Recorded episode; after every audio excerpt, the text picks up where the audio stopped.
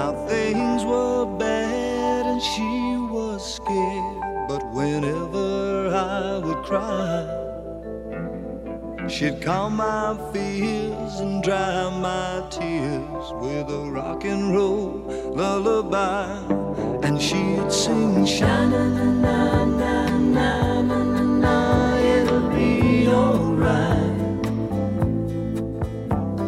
sha-na-na-na.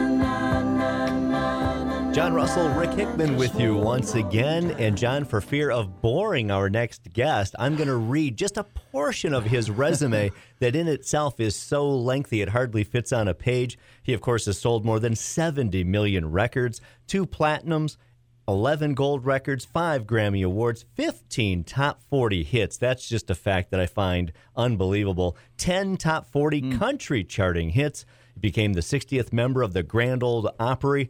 And he's the only artist ever, John, to have the Song of the Year on the pop, country, and gospel charts. So quite a resume as we welcome B.J. Thomas. Oh, thank you. Thank you, man. That all sounds good.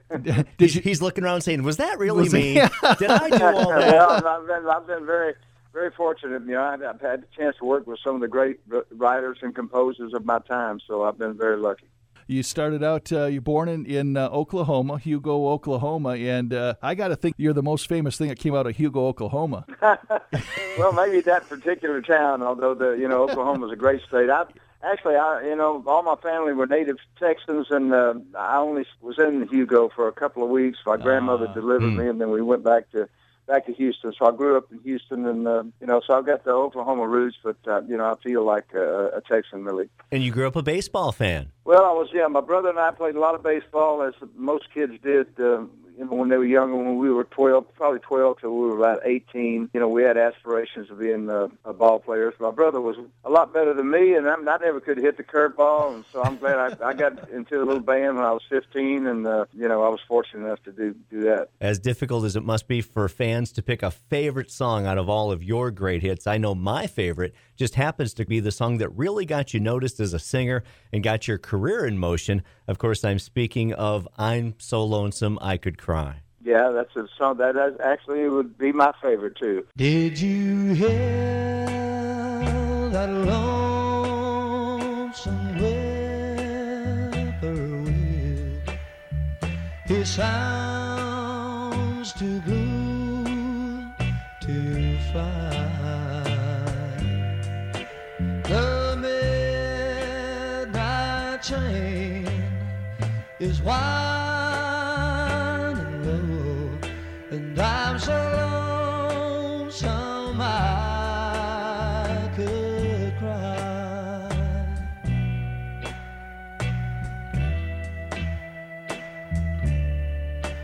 Did you ever see a night so long when time goes cold?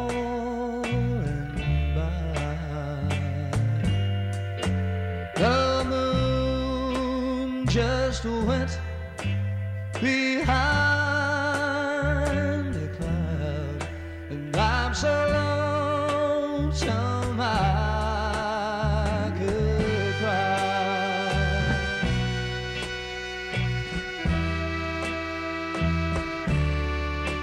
Did you ever see a robin weep when leaves begin to die? That means he's lost the will to live, and I'm so lonesome I could cry.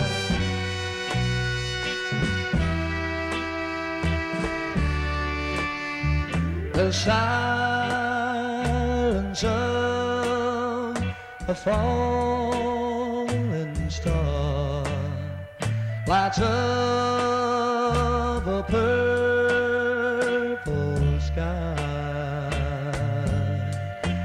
and as I wonder where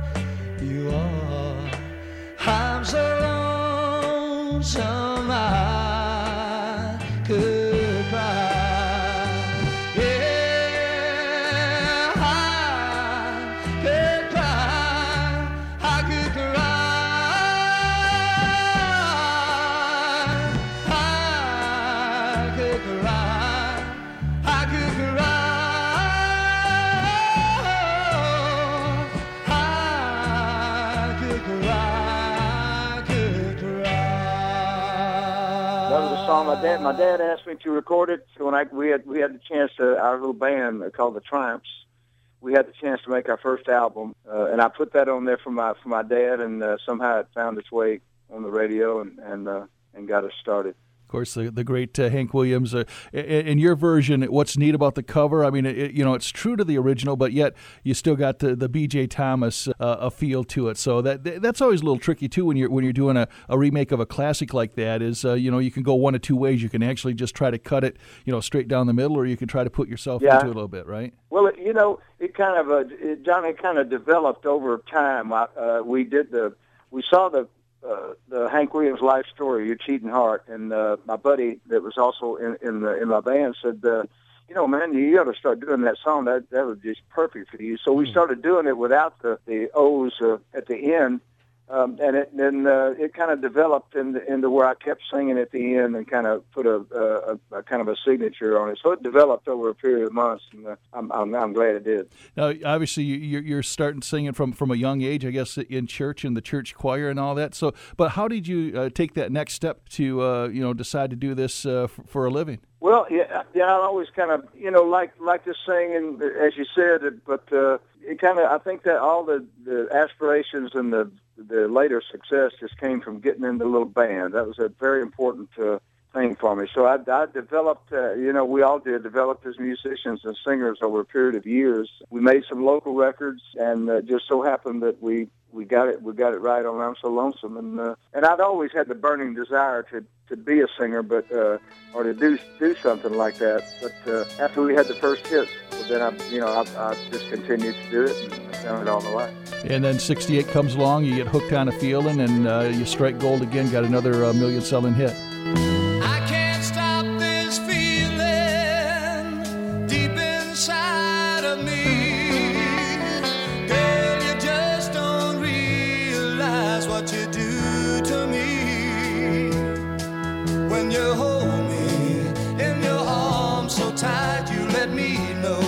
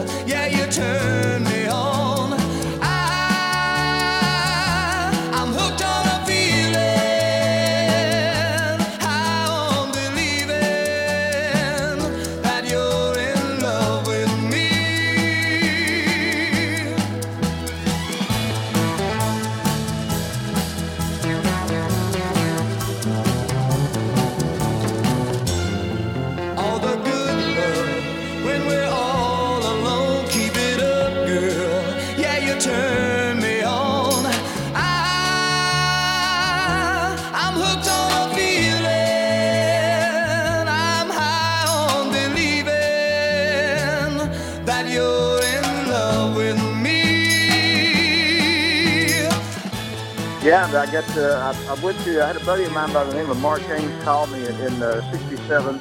I was kind of having a low ebb in 67 after having the 2-3 hits in 66. And he said, BJ, they're cutting a lot of hit records up here, and I'm writing with the writers now, and why don't you come up here and start recording with us? So I moved to Memphis and started hanging out at the American Studios, and the band, the American Studio group was they were such a great recording band. The first time I sang with them, it was like I was their singer and they were my band. They were that good, and we fit together that well. So I started making some, demos and doing some sessions with them, and we cut The Eyes of a New York Woman, which kind of got me started. It was like a top 20 hit. And then Mark James wrote Hooked on a Feeling for me, and that really got me back. And then the monster hit. We're moving to 1969.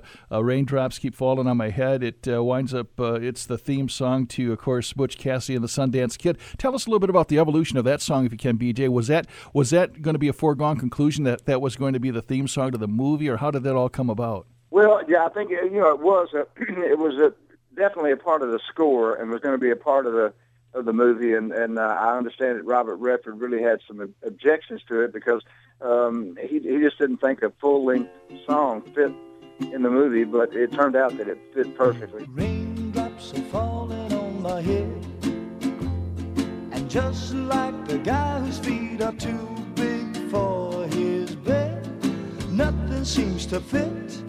Those raindrops are falling on my head, they keep falling. So I just did me some talking to the sun, and I said I didn't like the way he got things done, sleeping on the job. Those raindrops are falling on my head, they keep falling. But there's one thing know, the blues they send to meet me won't defeat me. It won't be long till happiness steps up to greet me. Raindrops keep falling on my head, but that doesn't mean my eyes will soon be turned.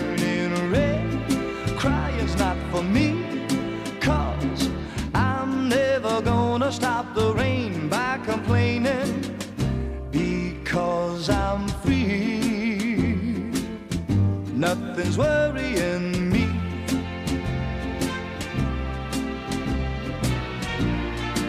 nothing's worrying me. It won't be long till happiness steps up to greet me. Raindrops keep falling on my head, but that doesn't mean my eyes will soon be turning red. Crying's not for me, cause I'm never gonna stop the rain by complaining, because I'm free, nothing's worrying me.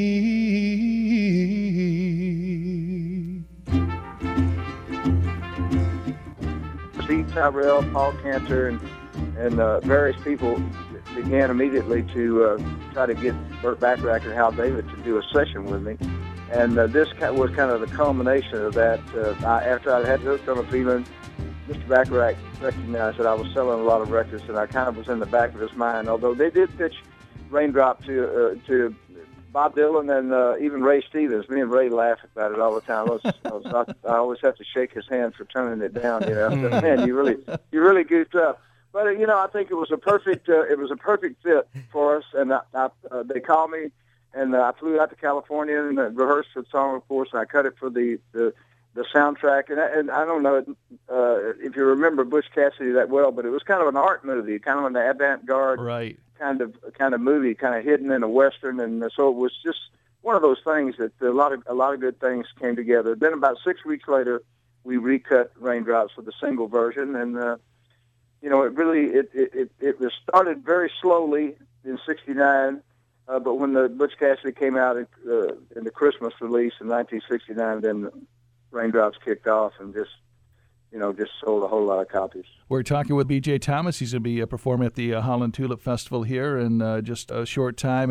And B.J., your style has been one that could really meld into a lot of different styles, and obviously you have done that, as Rick was mentioning. I mean, you know, the pop field, yeah. The country field, the gospel field. Was that by design, or I mean, is that just B.J. Thomas being B.J. Thomas? At that time, I was a product of Top 40 Radio, and on the on the top 40 stations, they played every genre. It's you know, mm-hmm. whatever was selling records, they played Ray Charles and Mantovani and Willie Nelson and whatever. You know, so everything was on the same station, and so we were kind of a product of that as a band. When we first started, we would just learn the songs off that top 40 chart. So I didn't really purposely try to do different genres. I was just doing the songs I liked, and it just worked out the way it did. So you moved over to gospel music, getting back to your roots a little bit. I'm sure this is public knowledge, too. You kind of fell a little bit there, had some rough times personally. I think you got tied up in the rock and roll lifestyle there, and the drugs and alcohol kind of took over a little bit. Was going to the gospel thing, was that just as much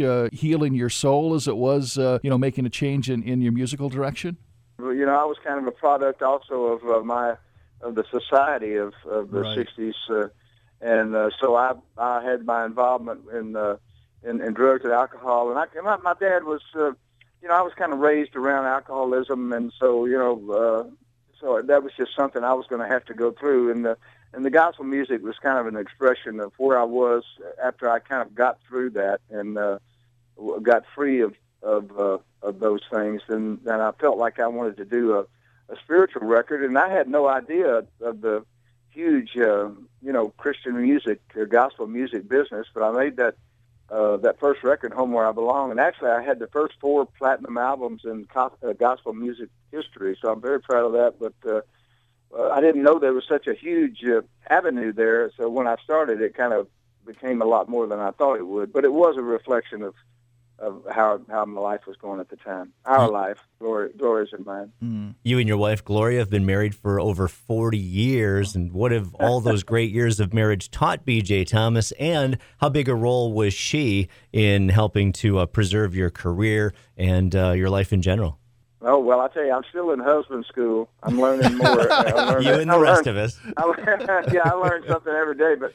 Oh, she's a great girl, and we've been married 42 years now, and we're in love, and we are in love, and she just always could see me for who I was and not who I was at the time, and she always could see me for who I could be, and we just we never gave up on each other, and especially on her side, she could have she had some hard times, but we eventually got through it. And I don't know if there's any secret to it other than if you love one another, that kind of binds you together, you know. You know, B.J., now today, it seems like it's almost a badge of honor, or it's almost like if you've got to have an alcohol or a drug problem, and you got to go to rehab, and that becomes a thing. Now you were having your difficulties back before that was in vogue. I mean, you had to actually you were fighting for your life. Talk to us about that. How'd you get yourself clean?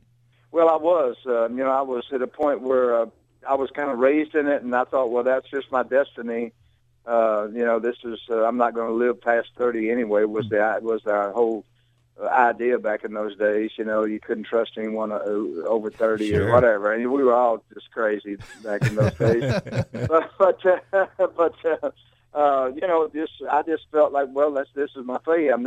This is what I've got. But there came a time when we kind of, Gloria and I both kind of realized that there was the important part of this whole thing was the spiritual side of it, and we were mostly, and me especially, were more devoted to the material side. And I remember distinctly when Raindrops went number 1, and okay, there you go. Now you finally did what your dream has come true. And I thought, well, I don't feel any better. It didn't make me happy. So I know there was a.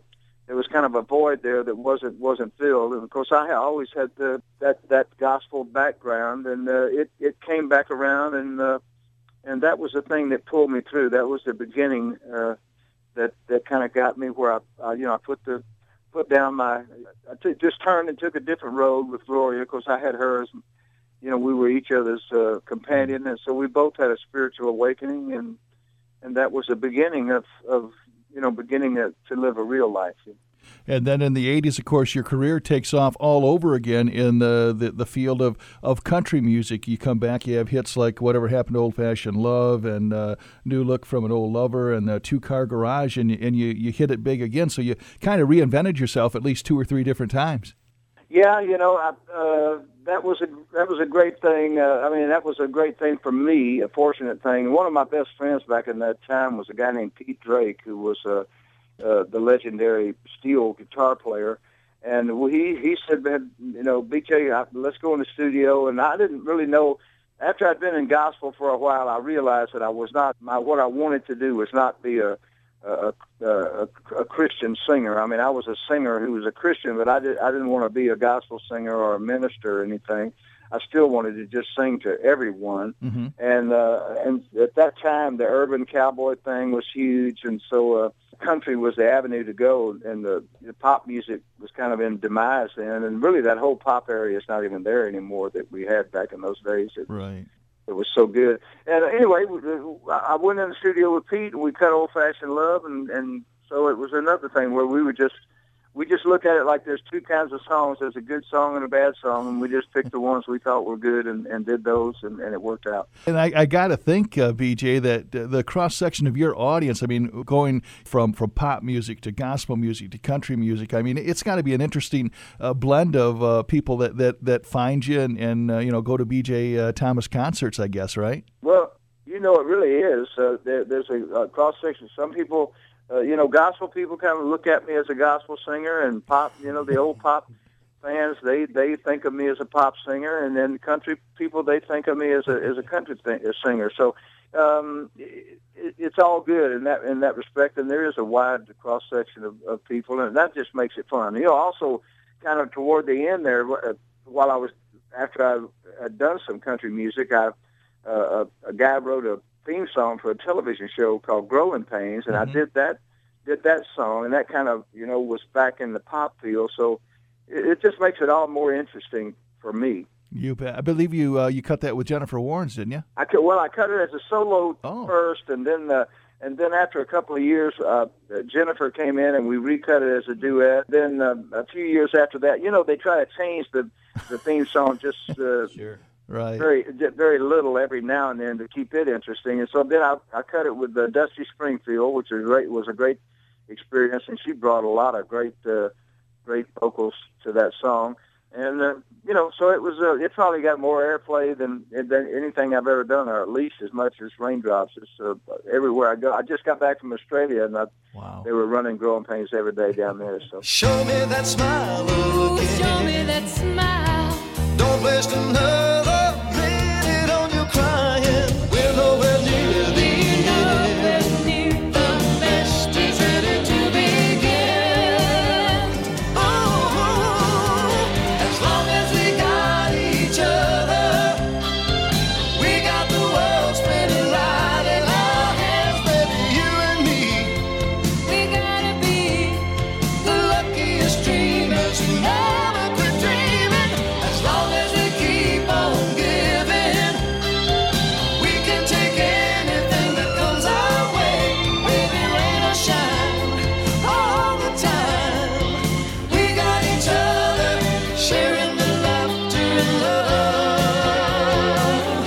What's your touring schedule like now, BJ? Obviously, you're coming to our neck of the woods here in the near future. I mean, how many dates do you tend to work now? Well, it's funny. This year, usually when the politics are going strong, the year is kind of light. But this year, I might do close to 90 shows this year, so I'm going to be really busy. And I just got back from a month in Australia, and so we're going to be quite busy this year. So hopefully, I'll see a lot of people out there. Now, are you still recording newer stuff, working on new material? Yeah, I'm still cutting new things. I've just finished an album of new songs in Muscle Shoals, Alabama, with Larry Butler and Mike McGuire, the guy from Shenandoah, and we're there. Doing the final mixes of that now. So we're going to make that available sometime in late summer.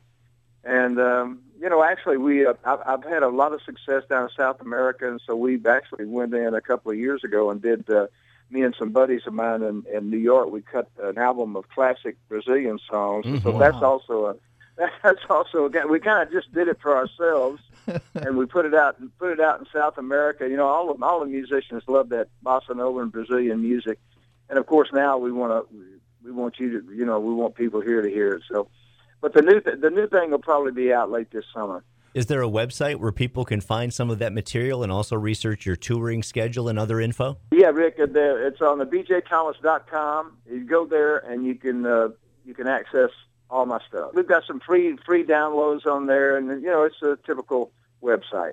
Okay, you getting a lot of golf in these days? I am playing a lot of golf. I'm going to hit the golf ball this afternoon, and I just feel better when I get out and get some sun and hang out with my buddies, hang out with people that just treat me like a regular guy, you know. Sure. The one thing I wanted to ask you, I kind of should have slipped back here a little bit, but when we're talking about choosing material and writers, you know, we had Glenn Campbell had a great working relationship with Jimmy Webb back in the 60s. You worked a little bit with Hal David and Burt Bacharach. Was there a favorite songwriter for you, or was it how did you choose your material, BJ? Well, of course, you know that Jimmy Webb. I've done some of his stuff, and I think I would have to be partial to Mark James, who wrote New York Woman, Hooked on a Feeling. Of course, he's the same guy that wrote Suspicious Minds. Sure. So he's a great writer, and that we grew up together.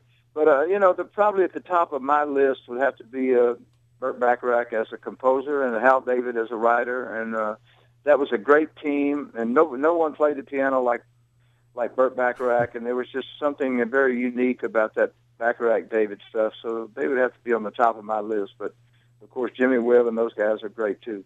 And, BJ, of course, with all of your years of success and performing and touring, I'm sure that there are some folks that you've worked alongside and people who you just kind of like to hang out with who just happen to be performers who would kind of be at the top of your list of favorites to just hang out with.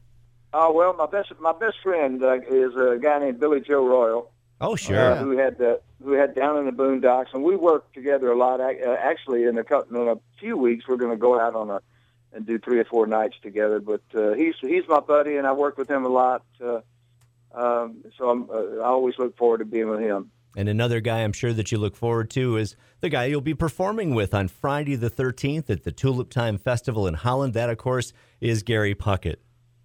Oh, of course. I meant to mention him, too. Yeah, Gary's a great guy, and we work together, you know, quite often, and I'm looking forward to seeing him again. Of course, you guys are exactly the same age. You were born only about 2 months apart, and they'll be together at the Central Wesleyan Auditorium Tulip Time Festival, Friday the 13th. And I know John and I will certainly be there, BJ. We can't wait to hear that exciting twin bill. Well, man, we're looking forward to being there, and you know, I just appreciate you guys talking to me. Thanks for playing my records all these years, and I'll see all my fans on the Friday the 13th. That's very kind of you. I hope you know how much of a thrill this has been for us. Man. You've been a big part of our musical library for our entire lives, and we are huge fans and can't wait to see you in person. That's right. Well, Rick, I appreciate that. Thank you, John. Thank you, Rick, and I look forward to meeting you guys. All right, we'll see you Friday. Thanks, BJ. I'll be in New York City.